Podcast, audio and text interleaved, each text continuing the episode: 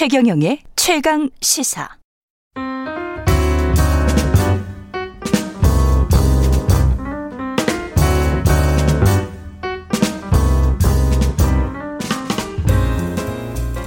네, 더 나은 미래를 위해서 오늘의 정책을 고민합니다. 김기식의 정책 이야기 식센스 김기식 더 미래연구소 소장 나와 계십니다. 예, 안녕하세요. 예, 모지 포인트 관련해서 전성인 교수와 이야기를 했었는데 아 이게 환불 지연 사태로 피해자가 속출을 하고 있어서 이 이거 다시 한번 짚어보겠습니다. 이 근본적 원인은 뭐라고 보세요? 예, 일단 이그 머지 포인트 회사 자체의 문제고요. 예. 그다음에 이제 금융감독 당국의 음. 이 감독과 규제의 문제 이 두 가지가 문제가 있는데 예. 어쨌든 예.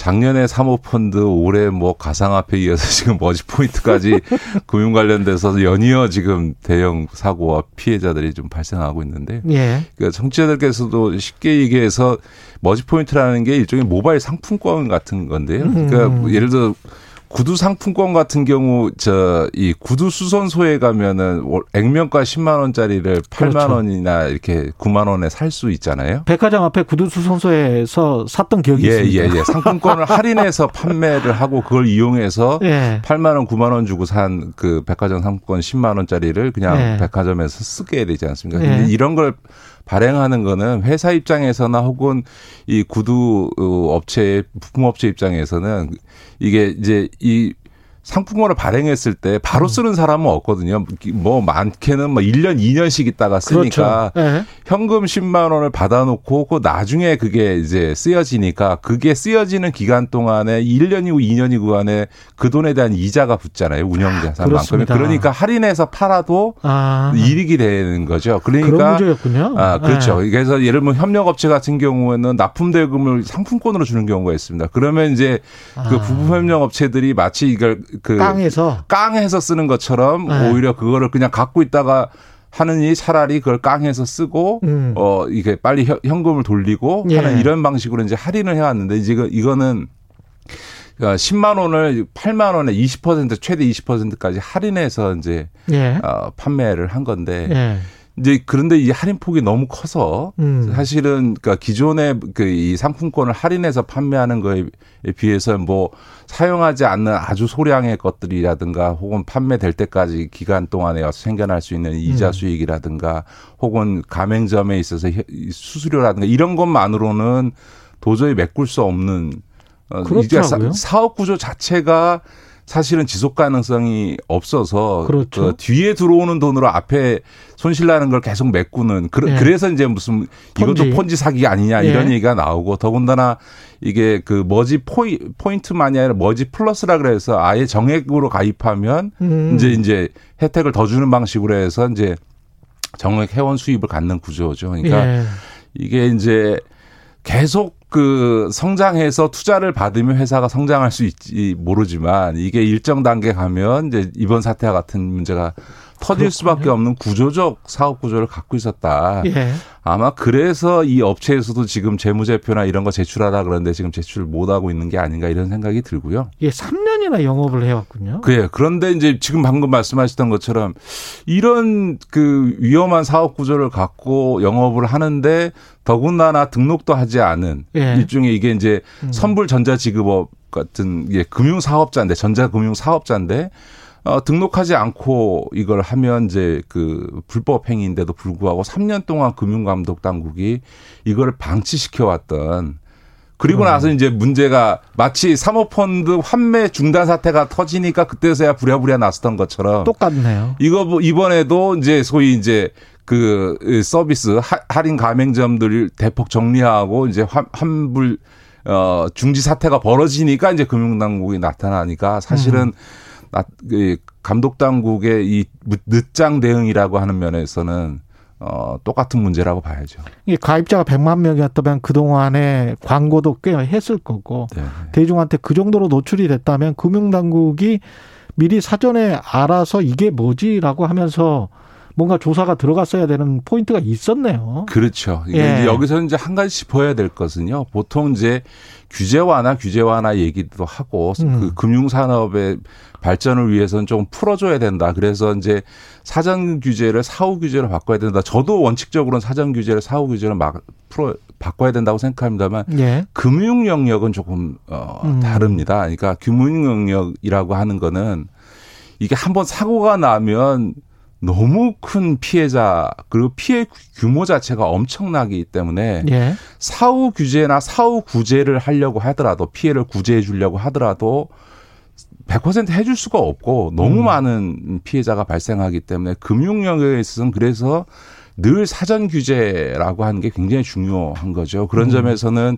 금융 영역에서 이 뭐 샌드박스라 그래가지고 이제 규제 안 하고 그냥 풀어놨다가 몇 년 뒤에 문제가 생기면 그때 가서 규제책을 만들겠다 이런 식의 사후적 대응 의 어, 마인드로는 그런 네. 그런 생각을 가지고는 네. 이런 식의 사고가 계속 어, 나올 수밖에 없는 겁니다. 왜냐하면 지금 이제 여러 가지 형태의 어떤 전자금융 어, 업종들이 스타트업들이 음. 많이 만들어지고 있고 스타트업이라고 하는 거는 빨리 성장해야 투자를 유치해서 더 큰 성장을 할 수 있기 그렇죠. 때문에 빠른 성장을 위해서라면 쿠팡도 그랬습니다만 적자를 감수하고라도 그렇죠. 공격적으로 사업 영업 전략을 짜게 돼 있거든요. 음. 근데 이제 쿠팡하고는 다르게 여기 같은 경우는 일종의 고객이 머지 포인트를 산 그 돈이라고 하는 게 고객이 일종의 예치해 놓은 돈이거든요. 예. 자기 돈이 아니란 말이에요. 그렇지. 근데 그거를 자기 마음대로 쓰다가 나중에 사고 나면 이제 한 푼도 돌려줄 수가 없는. 지금 예를 들어서 음.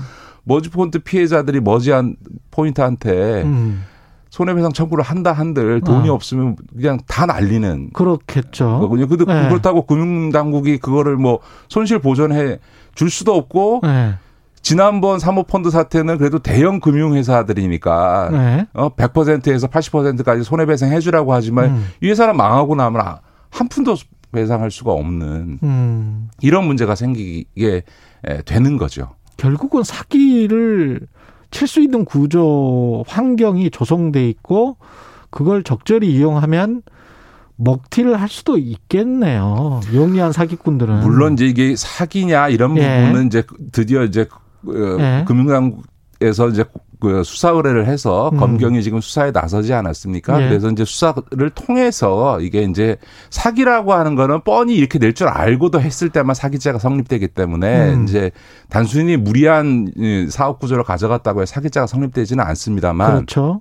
어쨌든 음. 지금 그 머지 포인트 측의 대응이 좀 깨름직해요. 음. 뭐 제출하는 서류도 제출 안 하고 이러는 걸 봐서는 자체 내부적으로 문제가 있어 보이는 것 보입니다. 그, 예. 그런 점에서는 이게 이제 형사적인 어떤 위법 행위와 관련해서는 수사를 통해서 밝혀져야 되겠지만 음. 앞서도 말씀드렸던 것처럼 이 이렇게 그 소위 디지털 금융이 발전하고 있는 상황에서 금융 당국이 이렇게 계속 뒷북 대처를 하는 이거에 대해서는 조만간 이제 그 국회에서도 국정감사가 열립니다만 예. 좀 따져봐야 되고요. 음. 이 금융당국에 있는 분들이 늘 그런 부분이 있습니다. 그러니까 예. 어 일종의 이런 것도 일종의 그 학습 비용이다 이런 예. 식의 생각을 실제로 막 아. 목표들이 합니다. 그러니까 예를 들어서 IMF 경제 위기도 그렇고 음. 어 사모펀드 규제 완화도 그렇고 음. 어 그런 과정에서 투자는 자기 책임하에 하는 거고 그걸 통해서 문제가 생기면 그걸 통해서 시장이 이제 어 그 이 문제점을 파악하면서 적응해 가는 과정이고 그 과정에 생겨나는 사고나 피해는 일종의 이 산업이 발전하는 과정에서의 학습 비용이다라고 하는 인식을 실제로 제가 국회의원 할 때 아예 그냥 금융위 관료한테 직접 들은 얘기예요. 아니 피해는 그러면 소비자나 국민들이 하고 자기들은 무슨 책임을 집니까? 자기들은 월급 따박 따박따박 받으면서 금융기관 모피아 다 끝나면 밖에 나가서 또 무슨 각종 사장 하잖아요. 그럴 때마다 그 하는 얘기가 있습니까? 투자자의 자기 책임, 소비자의 자기 선택 누가 하라고 했냐? 자기가 알아서 한 건데라고 하는 소위 이 경제 소비 주체들의 자기 책임성을 늘 강조하는 말로 빠져나왔는데 음. 이걸 어떻게 소비자가 다 파악하고 그 금융 소비 행위를 하겠어요. 그런 점에서는 지금 연이어 발생하고 있는 이런 문제와 관련해서 지금 가상화폐 문제도 심각해지고 있는데 네. 이 금융감독 당국의 금융이나 금융감독원의 어떤 자세 이런 거에 대해서는 음. 한번 어 깊게 세게 짚어봐야 된다고 봅니다. 가상화폐 관련해서도 지금 공식 등록을 해야 하는데 그 법상 신고 요건을 갖춘 거래소가 없는 것 같다. 뭐 이런 이야기 나오고 있잖아요. 없는 것 같다가 아니라 금융위원회가 네. 25건데 지금 네. 거래소를 점검해 봤는데 신고 요건을 충족할 수 있는 곳이 한 곳도 없다. 그런 걸 확인된 겁니다. 이게 왜냐하면 이제 그 신고를 하려면 이게 이제 네. 허가제는 아니고 등록제인데 등록을 위해서도 요건이 있어요. 그 중에서 음. 이제 돈스탑 방지 기구가 요구한 것처럼 실명 그 확인 계좌를 은행으로부터 받아야 되고 더군다나 지금 새로운 룰 트래블 룰이라 그래서 그 가상화폐를 거래했을 때 판 사람과 산 사람의 정보를 확인하도록 하는 룰이 이제 국제적인 돈스텝 방지 기구의 네. 요구로 인해서 이제 시행을 해야 되는데 그 요건을 갖추고 있는 데가 한 군데도 없다는 거예요. 네. 그런 점에서는 지금 이제 거래소가 어 전면 다 만약 폐쇄된다 하나도 어 등록하지 못하고 그러면 이제 거래소에 전자화폐를 예치하고 있는 분들을 잘못하면 음. 어다 날릴 수도 있는 이런 상황이 된 거죠. 이것도 큰일인데 지금 공인중개사 수수료 개편 논란 때문에 지금 네, 3분밖에 네. 안 남아서 그 네. 문제도 네. 짚어야 돼서 요 근데 한 가지만 예. 말씀드리면 금융당도 그 금융위를 이해할 수가 없는 게 예. 지금 한 달 앞두고 이제서야 점검해서 한 달 앞두고 이제서 저다 등록 불가능할 수 있다라는 얘기를 하면 도대체 가상화폐 투자한 사람들한테는 어떡하란 말입니까? 이거를 원래 이게 이제 그 3월 달에 시행하기로 한 거를 6개월 음. 유예해줘서 9월 달에 시행하는 거지 않습니까? 그러면 예. 3월 달에 유예해 줄 때 바로 점검을 들어가서 3, 4월 달에 이 거래소들의 이런 문제점들을 드러내 줘야 예. 이 가상화폐에 투자했던 분들이 시간 여유를 두고 가상화폐를 그 현금화 하거나 음. 뭐 어떻게 안전자산으로 옮길 수 있는 건데 지금 이제 한 달 남겨놓고 이렇게 버리면 지금 이걸 현금화 하기도 지금 어, 어려워지는 이런 네. 이런 문제 직면하게 되는 거죠. 그래서 저는 도대체 금융위원회가 왜 음. 이렇게 어, 심각한 문제들에 대해서 이렇게 늦장 대응을 계속 반복하고 있나 이런 점은 되게 안타깝습니다. 이 부동산 공인중개사 수수료 이거는 어떻게 보세요? 이게 정률제로 바꾸는 거죠? 아닙니다. 지금도 네. 이제 그 이 거래 금액에 따라서 네. 이제 뭐 0.4%에서 0.9%까지 이제 협의를 예, 예, 금액에 따라서 이제 좀 차이가 있고 네. 임대차와 어 매매가 좀 다르게 되어 있는 건데 이런 네. 이제 소위 구조는 그대로 가져가되 이 그 요율을 낮추는데 특히 이제 9억 원 이상 아, 예, 이제 그 소위 고가 주택에 대한 수수료율은 더 0.9에서 0.7로 낮춘다라고 예. 하는 거거든요. 그러니까 협의는 그대로 놔두고 예, 예. 그, 그러니까 구간이 있으니까 그 네. 구간 안에서 협의해서 이제 예. 정하는데 네. 사실은 저도 작년 말에 전세 4년 만에 집주인이 네. 나가라 그래서 네. 이제 나와서 집 구하면서 전세 가격이 그 뭐 매년 매번 옮길 때마다 올라갑니다만 아유 수수료를 내면서 이게 아유, 커요. 네, 예, 예. 그러니까 이제 한 번 전세 살면서 이렇게 이사 다니는 것도 힘들어 죽겠는데 한번 네. 이사할 때마다 몇백만 원이 나가나? 아, 돈 천만 원쯤 내요. 이사 비용이니 그렇죠. 뭐니 뭐 이렇게 하면 사실은 네. 돈 천만 원 나가는 게 쉽거든요. 그렇죠. 그러니까 그거는 이제 전월세 사는 서민들한테는 큰 부담이어서 저는 이번에 나온 안보다 보, 그 수수료율은 더, 더 낮춰야 되는 거 아닌가. 더군다나 사실은 왜 이게 금액에 따라서 오히려 거꾸로 금액이 크면 클수록 수수료율이 올라가야 되는지는 사실은 이해하기 어렵거든요. 예를 들어서 네. 5억짜리 집을 그 팔거나 임대차를 하든 15억짜리를 하든 사실 사실 우리는 그, 아파트가 똑같은데. 예. 네, 그다음에 이 부동산 그 네. 중개수사 하시는 분도 5억짜리 팔 때나 15억짜리 팔 때나 네. 똑같은 수고를 하잖아요. 그렇죠. 예를 들면 뭐 네. 비싼 집이라고 몇 번 더 가는 것도 아니고 소비자가 산, 가자마자 결정하는 경우도 있고 산동네는 더 힘들어요. 네, 네, 네.